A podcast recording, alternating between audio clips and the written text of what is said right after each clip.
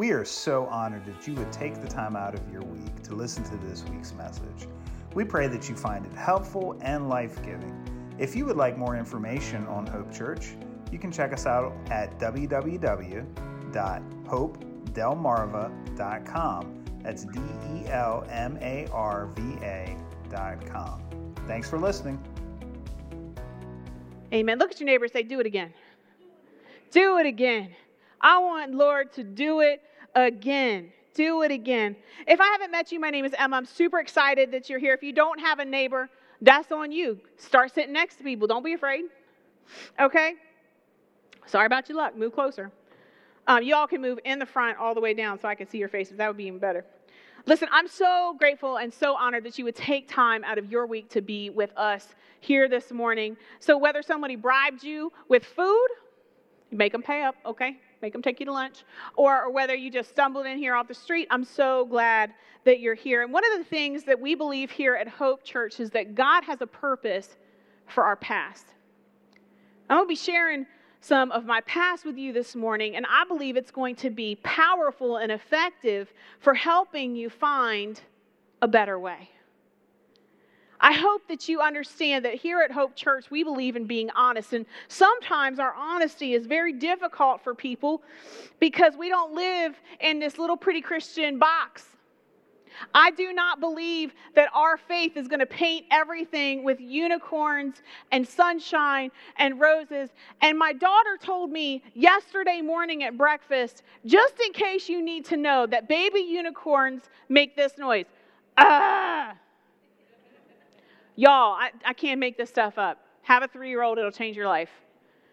Baby unicorns cry like that. Did you know that? I just wanted to share that because that's the reality of my life. That's the reality of my Saturday breakfast with my kids. Listen, this morning, I want to tell you the truth um, because being honest with ourselves about the process and the reality of every day is extremely important to me. Because I don't believe that Christianity is just a way of life and I don't believe that it magically erases everything that's negative in this world. So, listen, this is not going to be a cut and dry sermon today. Because, can we all be honest? There is no way that in 30 minutes I can solve all the problems. This is going to take some time. This is going to take some unpacking. So, just know today I'm not going to give you all the answers because that's going to have to come in time. I think today I'm going to be able to help set us on the right path, but it's going to be uncomfortable for us because we're going to ask some uncomfortable questions this morning. So I want to ask you an uncomfortable question because there is no quick 30 minute fix for life. If you haven't figured that out, and this is a revelation to you, you're probably a millennial or younger. Because listen, can we just be honest, millennials and younger? We have the attention span, and this is literally proven, of eight seconds. Do you know how long the attention span of a goldfish is? Nine. Nine. We have less of an attention span than a goldfish. I am so grateful that our congregation has many wise and older people because they actually pay attention to what I say when I preach. That's why I ask you guys to take notes. You know why? Because we forget, because we don't have a great attention span and notes help us. So I'm going to start by asking us a question that pastors normally don't ask. This is not something you're going to see a lot of people asking, but it's important. Do you ever feel like Christianity isn't working? Ouch. Do you ever feel like Christianity just isn't working? It's not a trick question. It's one that if you've started or reconnected your relationship with Jesus Christ, you've wondered about, especially when things in life don't quite go the way you think they should go. Or maybe you're still curious about Jesus and Christianity and, and you have asked this question because you want to know if there's actually any merit to living a Christian life. It's a good question to ask. It's a hard question to ask. Has anybody ever felt like Christianity isn't working for them? I have. I have. And maybe you've noticed um, and there's been a lot of these scenarios in the news lately where a Christian leader, one who's dedicated their lives to God, one who preaches the gospel every Sunday, people who have put in the time and effort, have a family, invest in their family, are doing a good work of God, and they contract COVID and they pass away.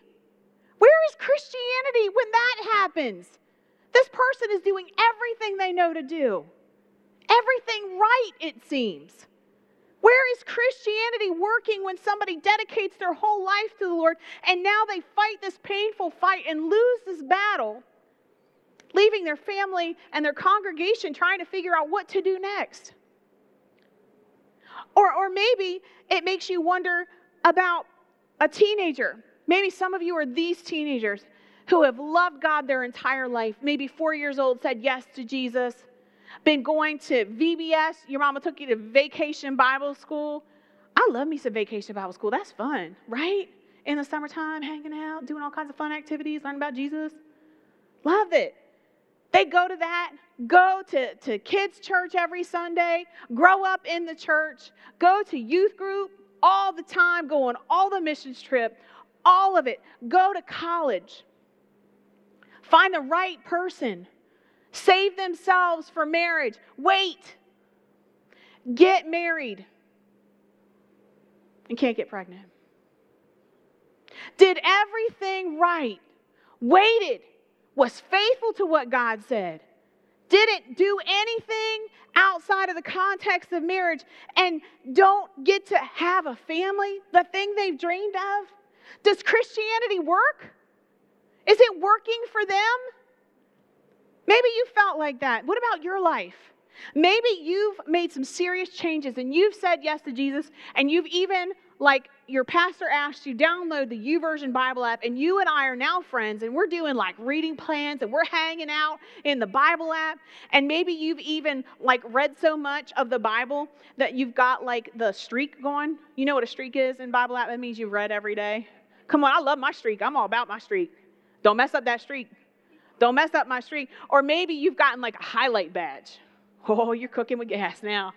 You got the highlight badge. You know what badge I earned this week? The share badge. Because I got this person that keeps sending me, y'all have these people. I know you have these people. We became friends, and this person sends me a message of the most random, stupidest stuff I've ever seen in my life. Like, Stuff that I don't even follow, like, here's what Taurus means. And I'm like, I got the Holy Spirit. I don't need Taurus. Ford Taurus? I'll take a Ford Taurus. No. And they send me this. So you know what I started doing? Every time they send me garbage, I send them back a scripture. Every single time. And it, it might just be the most random scripture in my reading plan ever, but I'll send it to them. You know what they said? Thank you. I said, thank you but I got a badge for it, okay? I got a badge for it. I'm like, ping, ping. If look, if I could get my jean jacket with all the pins that I've earned from Bible app, that's what they all do. They all just send you a daggone pin, so I could be up here blinging in my Bible app bling. Maybe you are even so faithful that you've attended church twice a month.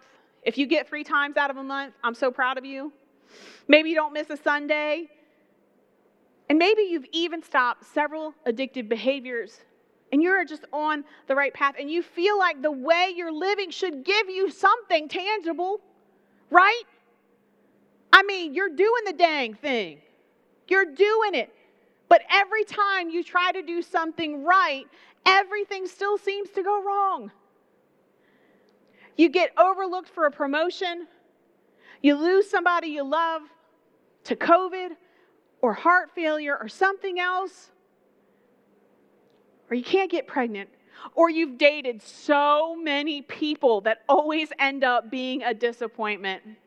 Womp, womp, womp. Or you get catfished, and you show up for the date, and that dude does not look like that picture. Not even close to six foot. Brother pushing five foot one. And you're wondering what happened to you, sir, that you shrunk in the month since we started swiping right. Everything in your house begins to break or fall apart. Can I get an amen, Alfie Adams? Bro, if it can go wrong in our house, it has. And, and home ownership is beautiful, isn't it? And in the same year, your heater can go down and your water heater can blow up.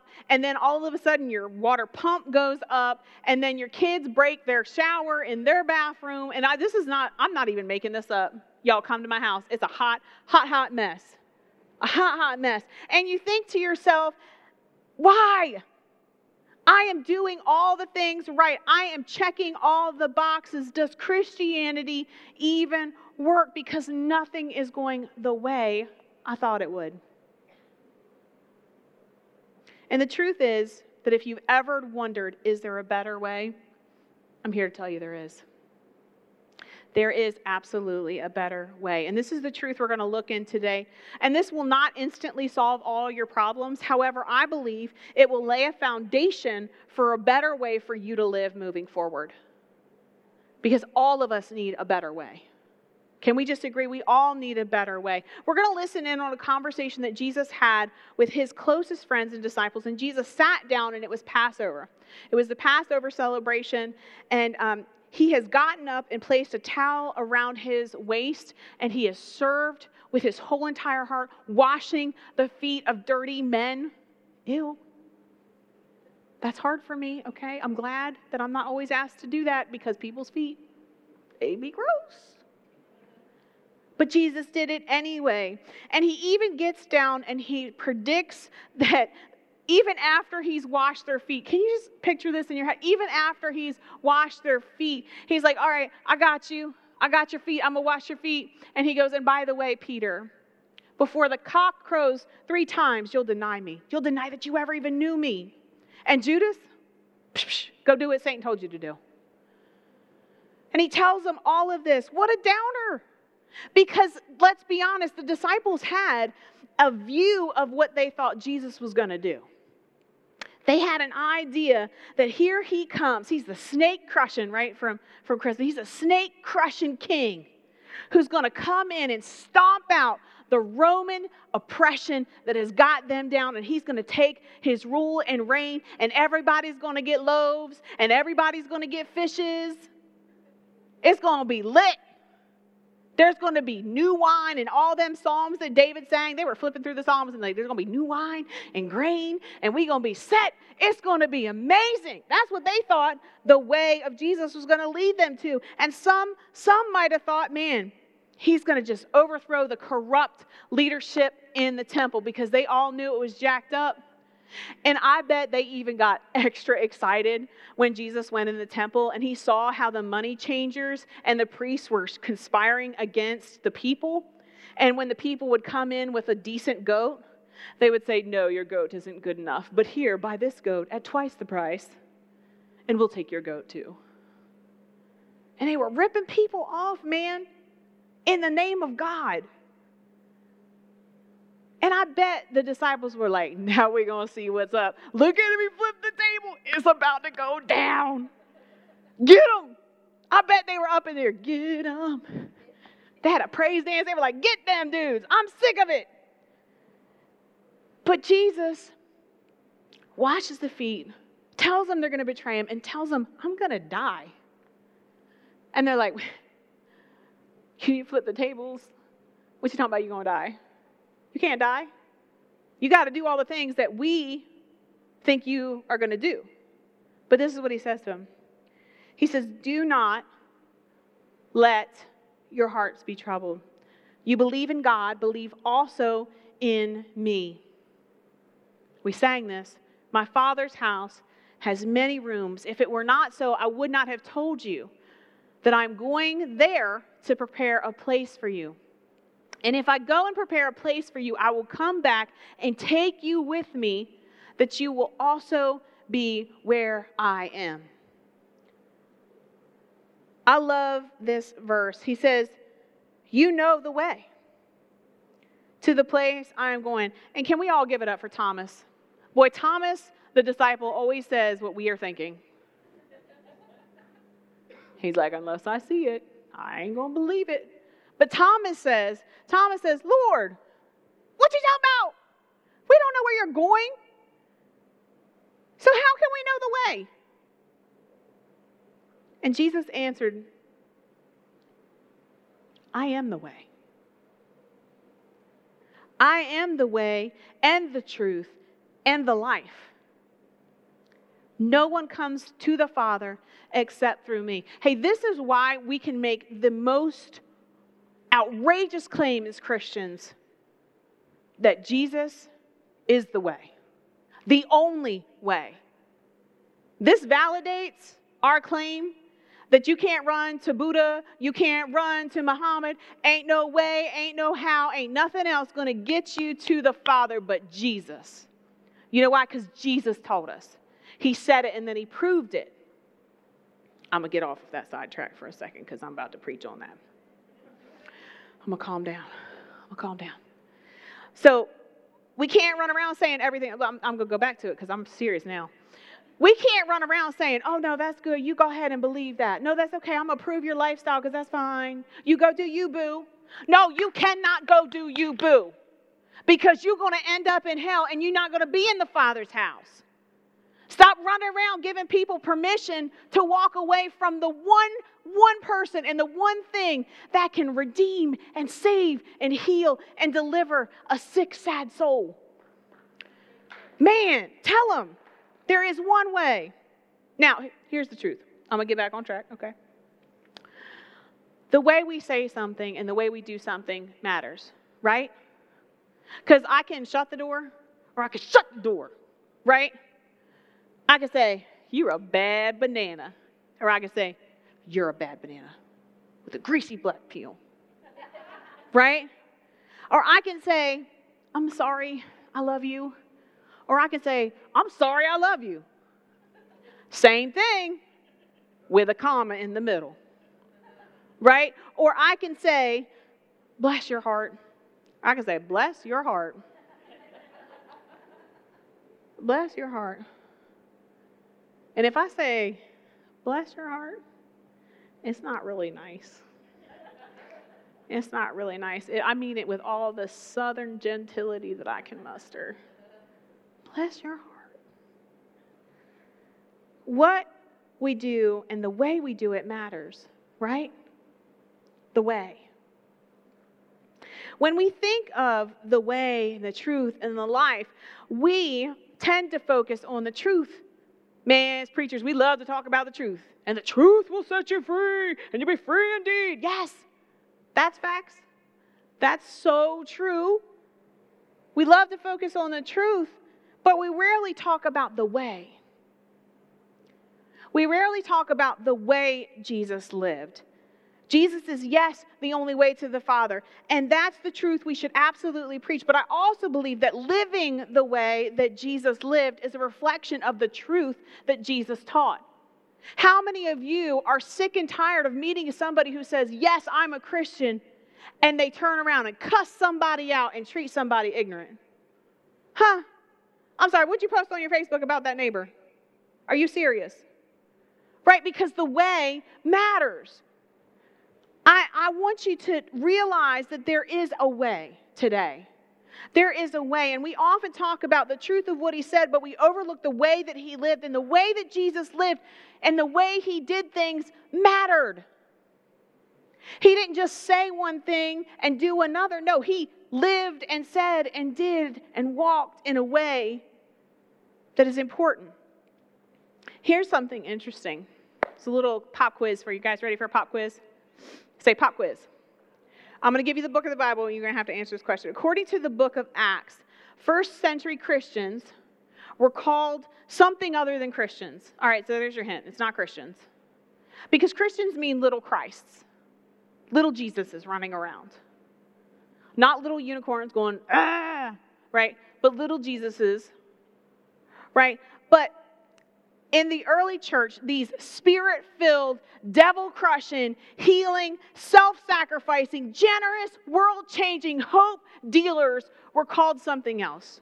Do you know what they were called? Come on, that's right. They were called the people of the way.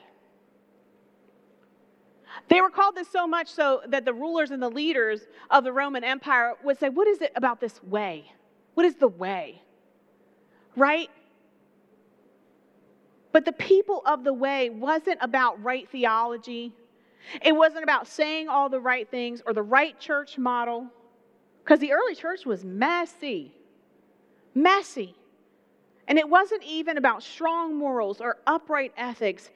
It was to live and love the way Jesus did.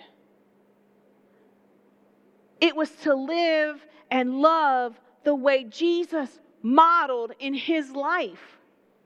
This is the way. When you look at the truth he taught and the way he lived, you, you will notice that they were congruent.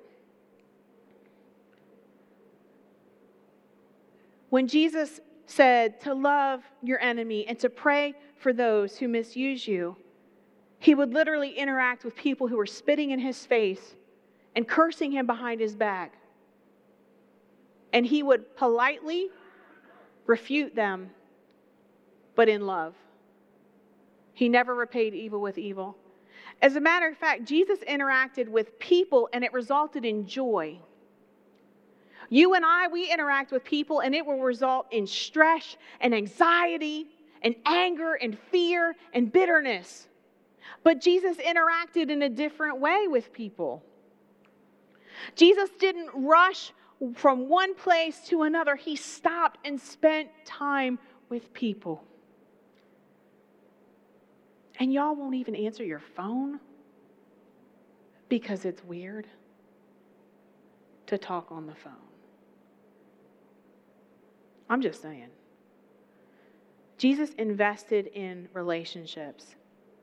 And most of all, he invested in his intimacy with the Father.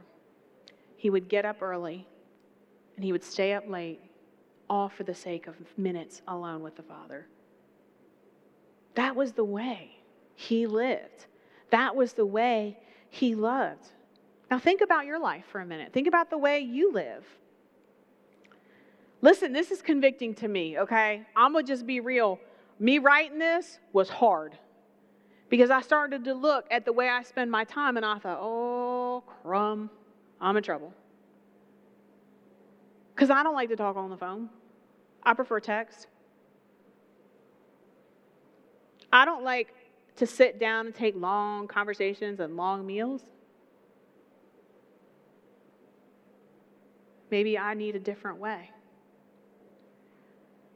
Listen, do you have margin for conversation with people in your life? Uh, do you invest in people? Do you spend time with God really, really trying to get to know Him? Those are hard questions. But can you imagine for just one moment that Jesus acted like you and I? I can just picture it for just a minute. He's walking, he's like, Man, Peter looks so fit. I could just pump some iron. I could look like Peter. More people would come and I could just heal them and flex and heal. What if Jesus was like, man, if I could just have those new Yeezy sandals, I would be the dopest rabbi out here. Right? I could be walking on water like, let's go. Rock with it, lean with it. I got this. Can you see Jesus doing that? Or maybe he's like, pull out his phone. He's like, man, JTB, John the Baptist, he got more followers than me. If I could flex like Peter, if I could get Judas to manage my platform better, I could have more followers than John the Baptist. Imagine if he acted like us. What if he said, Oh, do I have to do everything for these people? Oh God, bless this fish and bread. Here, magic. I did it again. And I get frustrated when I have to make another meal for my kids. And I microwave them chicken nuggets. I'm like, oh my gosh.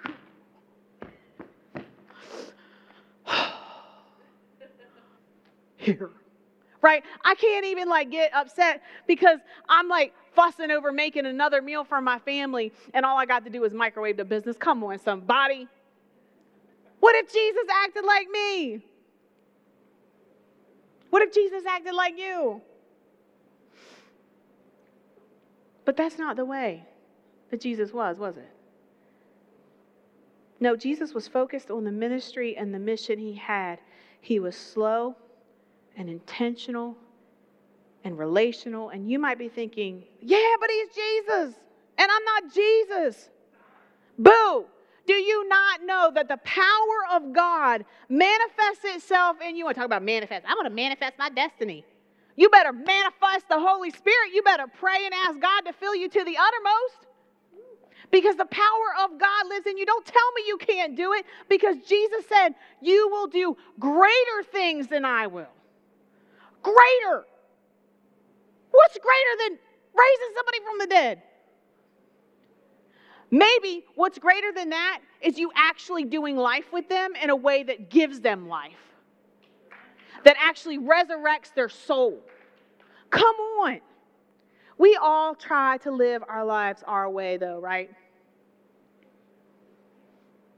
I try to do it my way. Hustle harder, work more, do more, take on another task, grab that side hustle, flex harder. Uh, uh, uh, uh. I'm gonna get it. I'm gonna go to the gym. I'm gonna do more. I'm gonna sleep less, work out more, but buy different clothes. I'm gonna change my look. I'm gonna cut my hair. I'm gonna grow it out. I'm gonna diet. I'm gonna have more kids. I'm gonna build bigger. We're gonna be bigger, better, better. Right? That's the way we live, especially Americans. My God, people, just get out of the country for a minute. Take five minutes and go somewhere else. What? And this is what the warning in the Bible is all about in Proverbs. Proverbs warns us this way it says, There is a way that appears to be right. There's a way that appears to be right, but in the end, it leads to death.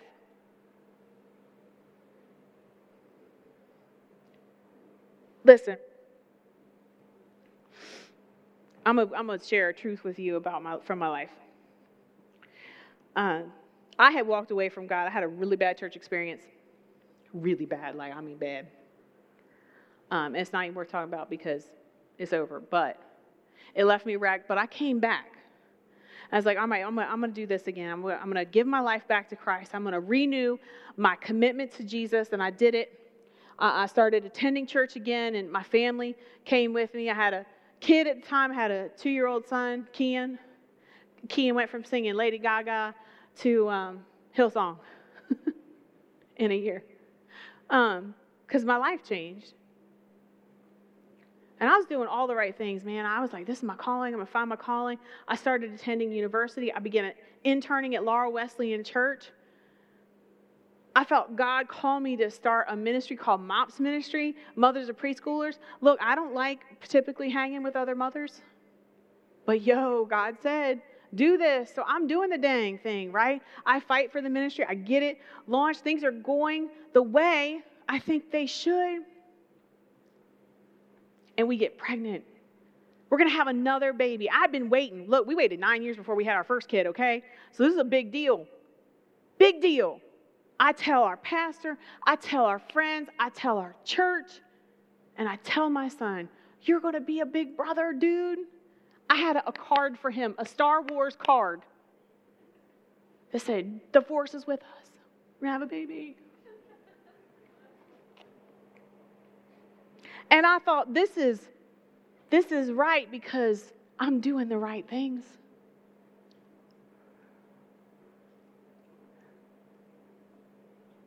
until I started bleeding. And I thought, well, that's not typical for me.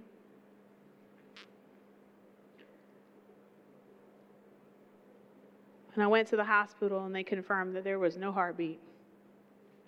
And there was not going to be a baby. And the appointment at my doctor, the nurse treated me so rude. And she said, Well, I need proof that you were pregnant in the first place. And I said, You're about to get some proof. Because I was struggling. Luckily, the doctor caught her before I did. Um, and I remember going back with the doctor, Alfie and I had to wait a little bit. And we went back with the doctor. And I remember him looking at my chart and he said, Ma'am, it's your birthday. And I said, Yeah, today's my birthday. And he said, That sucks. And I said, Yes, sir, it does. You see, I thought I was living the right way. And I thought that would result in tangible things. And it messed me up for a minute. I'm not going to lie. That messed me up. Come on, Jesus. This Christianity thing should work. I'm doing all the right things. This shouldn't happen to us. It was awful. And I remember even more complicated than that. I had gone to my mom and dad's house. I took a walk in the woods with my dad, like trying to process, trying to like get through like what's happening. I remember going home through the little town of Blades and I got pulled over for speeding. And I was like, You've got to be kidding me right now. And I remember saying some expletives in my car. I'm not even gonna lie to you right now. I'm just gonna be real. We're real friends here. We're real. We trust people, right? I was like, You have got to be kidding me. Only I said beep, beep, beep, beep, beep in between. Because I was doing all the right things. Have you been there? Do you feel that frustration in your life right now?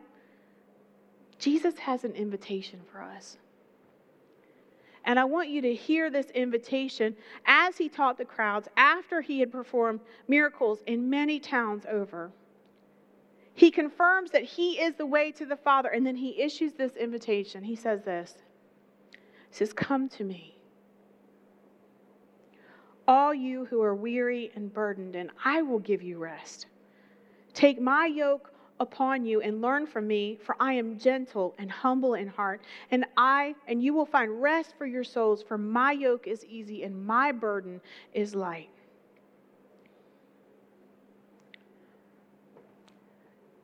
Uh, early on in uh, the Israelites and Hebrew faith, they would refer to the Torah as a yoke. And how you interpreted it would be how you carried the, the yoke. Jesus' the invitation here is to take my yoke. So I'm going to explain yoke because my kid was like, Mama, don't you mean like yoke? Like, shouldn't you have a picture of an egg on the screen? And I'm like, No, bro. Not that kind of party. This is a yoke. So this is a, a, a tool used by farmers. And one ox goes in this hole, and one goes in that hole, and around their necks, and they pull they pull the work together and it makes it easier and it lightens their load. And, and what Jesus is offering us by saying, Take my yoke on you, is he saying, My way of living out the Torah is living it out beside you, with you, side by side, working shoulder to shoulder with you. He is offering to steer us and lead us, but not as a farmer would, not as the Pharisees and the Sadducees would interpret the yoke. No, no whips, no lashes, no yelling, no nose ring pulling, no prodding, no shocking, no cajoling,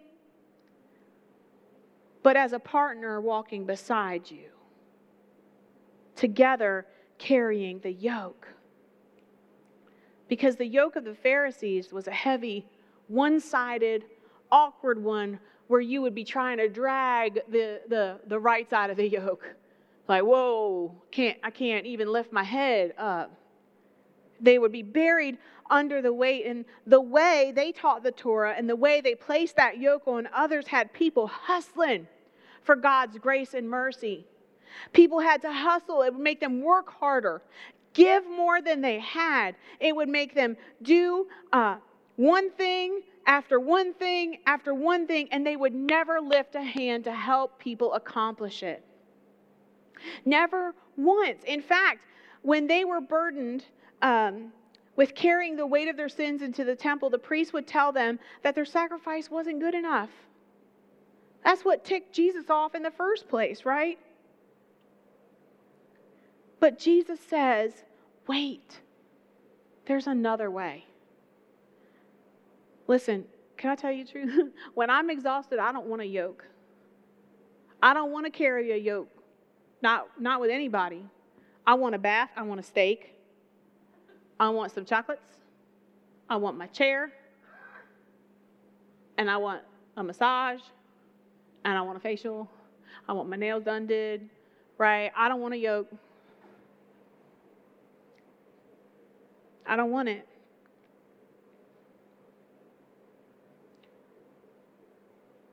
Because I don't want anybody telling me what to do. Can we just be real? But Jesus says, not like that with me. I'm not going to be joined to your schedule. You're not going to be joined to another religion. You're not going to be joined to just a belief, but you're going to be joined to a belief that leads you to life change. You're going to be yoked to a change that draws you to live the way that Jesus lived. So, how did Jesus live? He spent time investing in his relationship with God. Stop making excuses for the reasons why you are not reading your Bible and praying, please. Don't make excuses. Do the darn thing. Make the time, because sure enough, you have time to look at Facebook. Sure enough, you'd be scrolling through Instagram. And can I tell you, I know I lost an hour of my life yesterday to TikTok. And some of you know because I sent some to you, because they were funny. But there's a better way. You see, Jesus will be found studying the Torah so much that he could quote it by heart. Come on. Jesus was in the synagogue every time the doors were open. Why can't you get to church? Can I? I'm to be in your business today. Oh, you can't get to church, but Jesus can be at synagogue every time? Knowing daggone well that every time he went in synagogue, they were actually plotting to kill him? Oh, but you're going to be offended because the greeter didn't smile at the door? Okay. Tell me how that works.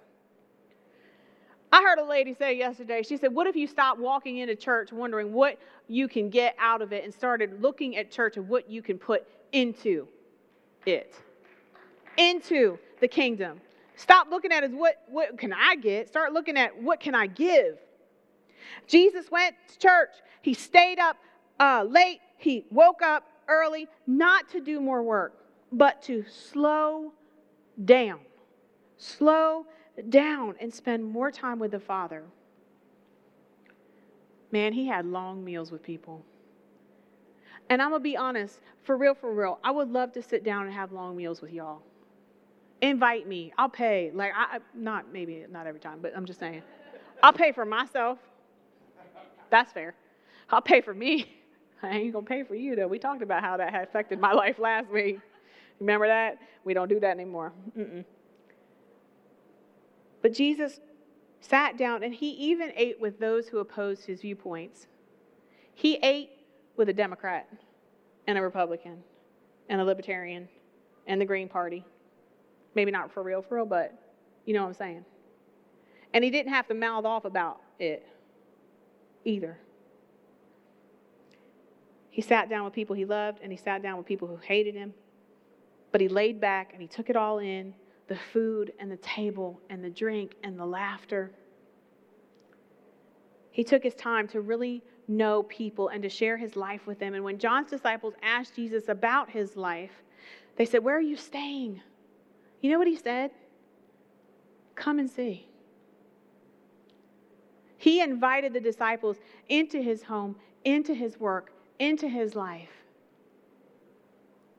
He had deep conversations and he actually listened to what people said. He took time to learn about people.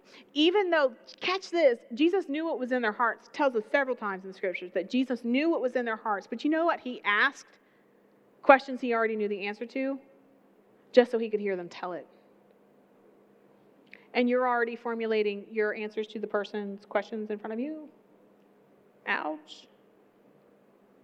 Because it's not just the truth of Jesus that he is God come down, that he died on the cross to pay for our debt of sin, and that he rose victorious. But it's the way he lived. Three years in ministry. And we have a whole lifetime to learn how to live the way he lived. Can I tell you that um, before uh, I started implementing this in my life, uh, due, due in part to a, a, fabulous work by a guy named Peter Scazzero called Emotionally Healthy Spirituality. Um, I was working for a different organization and um, I was crushing it in ministry. I uh, was uh, up early, prayed, Bible at the gym. That was an hour from my house. I drove an hour and 20 minutes to work, busting it at the gym, uh, climbing, get out of the gym, go to work, work eight, nine, 10 hour days, busting my butt in ministry at the church, doing all kinds of things. Um, and I was pregnant at the time. Yes, I went to the gym when I was pregnant. And yes, I did all this when I was pregnant. You can ask my friends. I would get up on a stage and preach. We had two experiences on a Sunday, and I would also lead worship. So I would lead worship and, and preach sometimes. And then when I had the baby, after I had the baby, I would literally go into the nursery, nurse the baby, come out and preach. Go back in the nursery, nurse the baby, come out, preach again. Go back in the nursery, nurse the baby, get her ready. All three of my kids, yes, up at 4:30 in the morning. And then I would have to close out, do metrics, do the offering, close out the whole church, and I was the last one out. Every single Sunday, hustling. I was so tired, I would fall asleep on the way home from church because I couldn't help it. And I was going and running constantly. And can I tell you that the way I was doing the work of God was destroying the work of God in me? I come on, say that again. The way I had been doing the work of God was destroying the work of God in me. As a matter of fact, I will never forget one time in youth ministry, and this kid is in the house today. Uh, this kid said to me, he said, Man, you look miserable. We don't even have fun anymore. I was a youth pastor. We're supposed to have fun. That's like MO, right? And I was like, oh, crap, this kid's right. I had to switch some things up.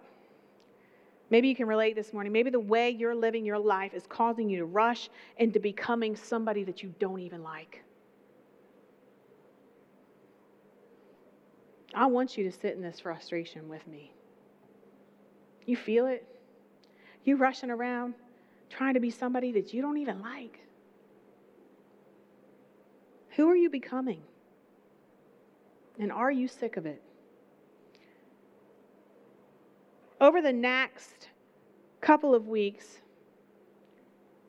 we're going to take this course and look at the way that most of us lived. Most of us live in this rushed, stressed, overwhelmed, always busy, going, going, going way of life. But we're going to learn the unhurried rhythms of grace.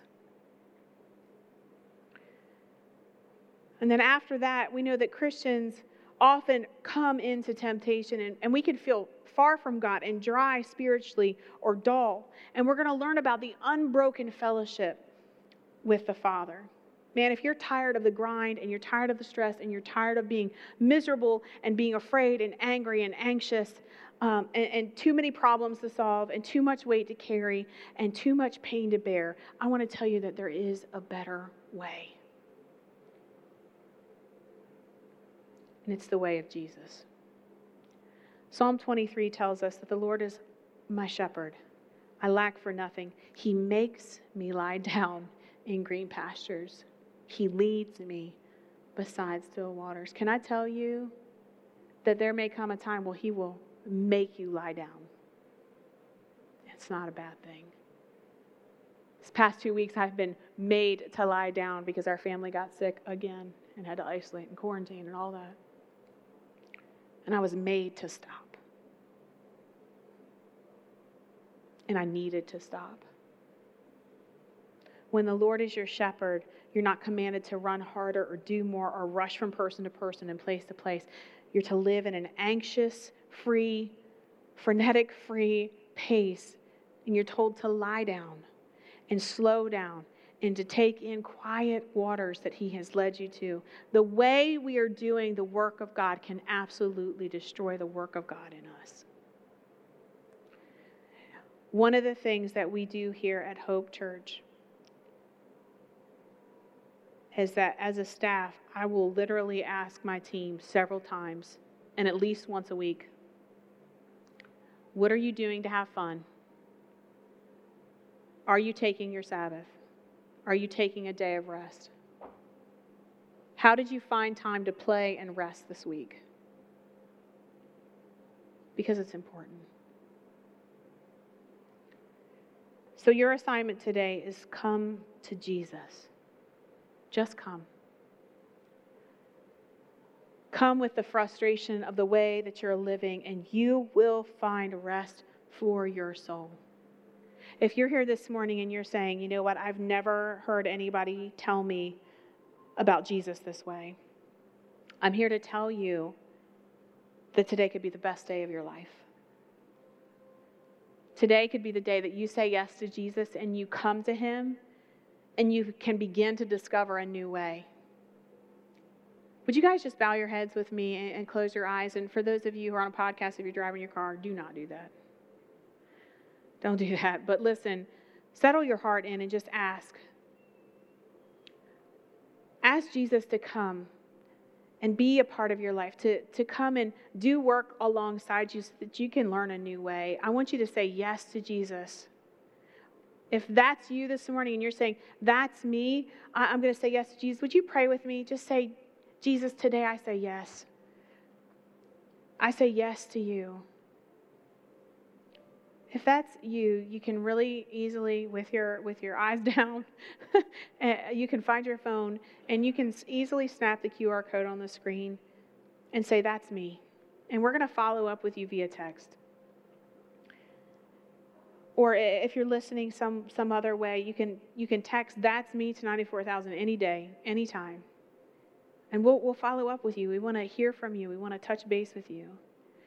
Maybe for you this morning, this message resonates with you because you need a different way. Maybe the way you've been living your life has left you wrecked and you're, you're just living with anxious fear all the time. I want to promise you that that is not the way. And that is not the way Jesus would have you live your life. There is a better way. If that's you, you today and you need a better way, can you just raise your hand for me? If this is speaking to you this morning, if this message you feel like was meant for you and, and that's you, you need a better way. That's awesome. I'm going to pray with you right now. God, we need a better way today. We need a way that is easy and a burden that is light. Would you help us to find that better way? We will give you all the praise and glory, for we ask it in Jesus' name. Amen. We hope you found today's message both helpful and inspiring. Hope Church meets every Sunday, 10 a.m., in Seaford, Delaware, at the Seaford Senior High School Auditorium. If you would like more information, you can find it at www.hopedelmarva.com. That's hope, D E L M A R V A.com. Thanks for listening.